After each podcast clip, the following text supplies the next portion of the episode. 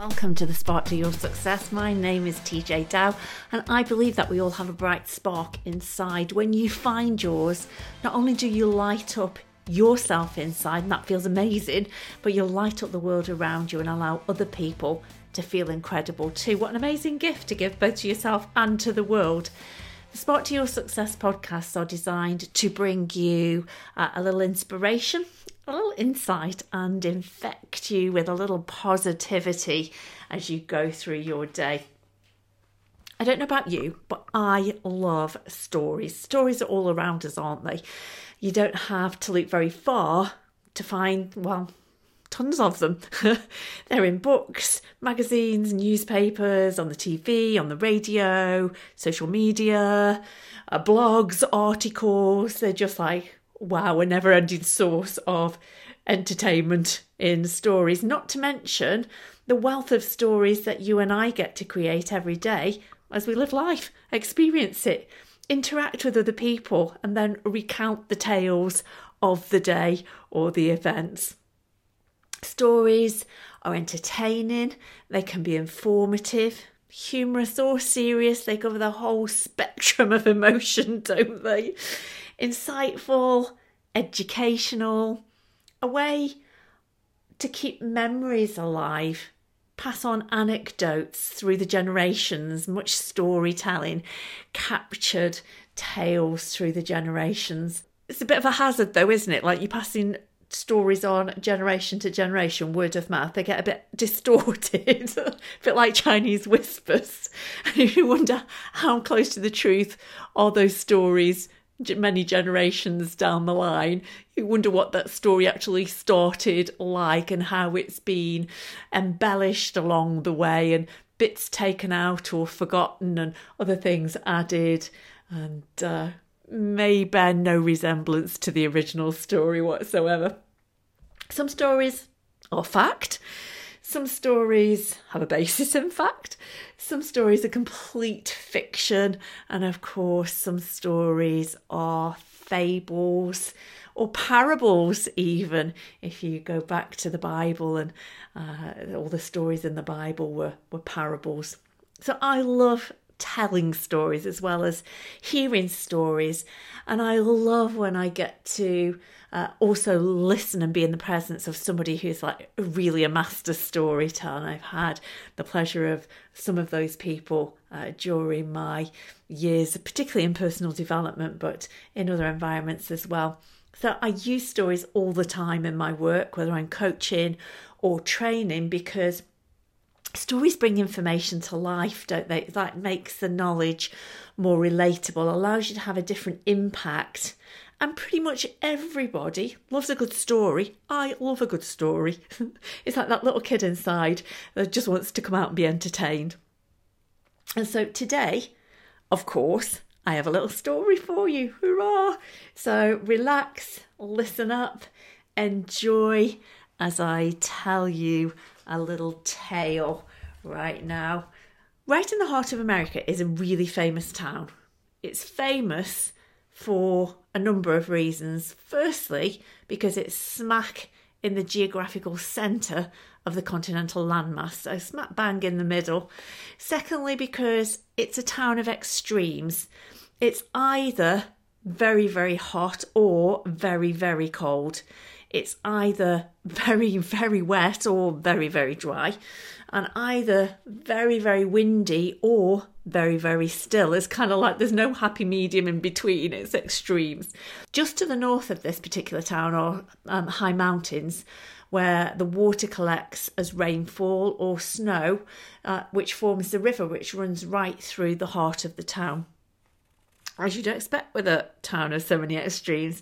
Now, I don't know if you read about this place recently in the newspapers, or maybe saw it on the TV or heard about it on the radio, but there was a major crisis there just a few weeks ago.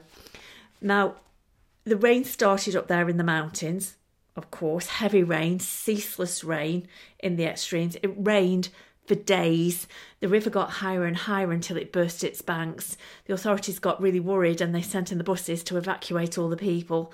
Everybody left on the buses except a few who just refused to leave their homes. They just believing that the crisis would pass and there was no need to leave. Amongst these people who stayed was an old man whose views were particularly strong. He said, I am not leaving here. And he told that to the authorities. I'm not leaving here. This is my town. This is my home. And anyway, I trust in God. I have faith in God. I believe in God. God will save me. I ain't going nowhere. So the authorities and their buses left. And it carried on raining and raining and raining and raining. And the river just got higher and higher and higher until by the middle of the next day, the water was halfway up the houses. All the people who'd remained were leaving out of their first floor windows, waiting for help. They'd had to be forced to go upstairs. Now, the authorities were really worried, so they sent boats to rescue all the people, and all the people were taken to safety. Except the old man. I'm not leaving, he said. This is my town. This is my home. And I trust in God. I have faith in God. I believe in God. God will save me. I ain't going nowhere. So the authorities and their boats left. And it continued raining and raining and raining. And the river got higher and higher and higher until by the middle of the next day, the water was lapping at the tip of the rooftops. And there sat the old man on the top of his roof with one leg dangling over the side and of one side of the roof and one leg dangling over the other side of the roof. So it was kind of like on the point of the roof there.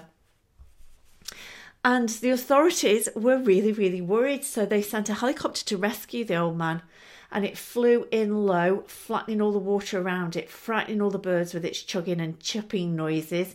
And from a door at the side of the helicopter, a man was lowered down on a rope. Jump, jump, I'll save you, said the rescuer. But the old man was adamant and waved the helicopter away. I'm not leaving.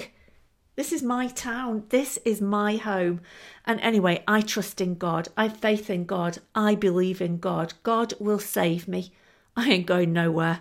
So the authorities and their helicopter left, and it continued raining and raining and raining. And the river got higher and higher and higher until, well, to cut a long story short, the old man drowned.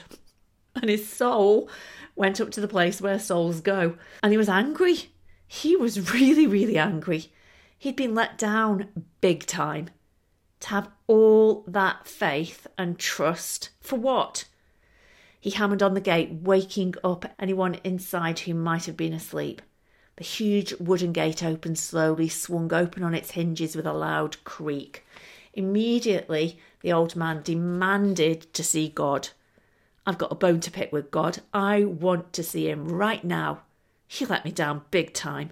Now, St. Peter, the one who looked after all the traffic coming through the gate, had all manner of qualifications in understanding human behaviour. Okay, he said, picking up the anger and frustration in the old man's voice. I can see how angry you feel. And I have to say, if I was looking at things from your point of view, I'd probably feel the same. Cut the flannel, said the old man. I want to see God, and I want to see him right now. I want to give him a piece of my mind.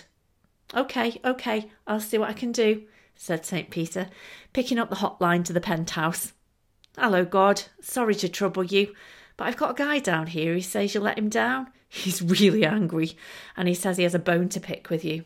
What do you want me to do? Send him right up, said God. St. Peter put the old man in the celestial elevator and punched the penthouse button. The lift shot upward. After what seemed like an eternity, the doors opened and the old man found himself face to face with God. Once again, he exploded into anger. God, I've got a big bone to pick with you. How could you do this to me? You let me down. I trusted you. I had faith in you. I believed in you. I thought you would save me, and you let me down big time. God remained calm and gazed steadily at the man. When the old man had finished, God simply said, What do you mean? I let you down. Have you not learned to use the gifts I gave you? Your 5 senses, your brain, and all the resources in the world around you. What the hell are you talking about? Demanded the old man. First I sent you buses, then I sent you boats, and finally I sent you a helicopter. In your next life, you will do well to remember to take a little more responsibility for yourself. A story by Julian Russell. What did you think of my little tale? Now, I can take all sorts of meanings from that story, and I'm sure that you can and did too. I would love to hear what it meant for you, how it spoke to you, or maybe resonated with you. You can, of course, share your thoughts with me on Instagram at ignition.rocks, on Twitter at ignition2017, or on Facebook at TJ Dow or ignitionYP, or simply, you could always email me at info@ignition.rocks. Until next time, enjoy the stories all around you. Take notice of them. What do they mean? What could they mean? Maybe create a few of yourself. Have a fun-filled, flow-filled, story-filled week. Bye for now.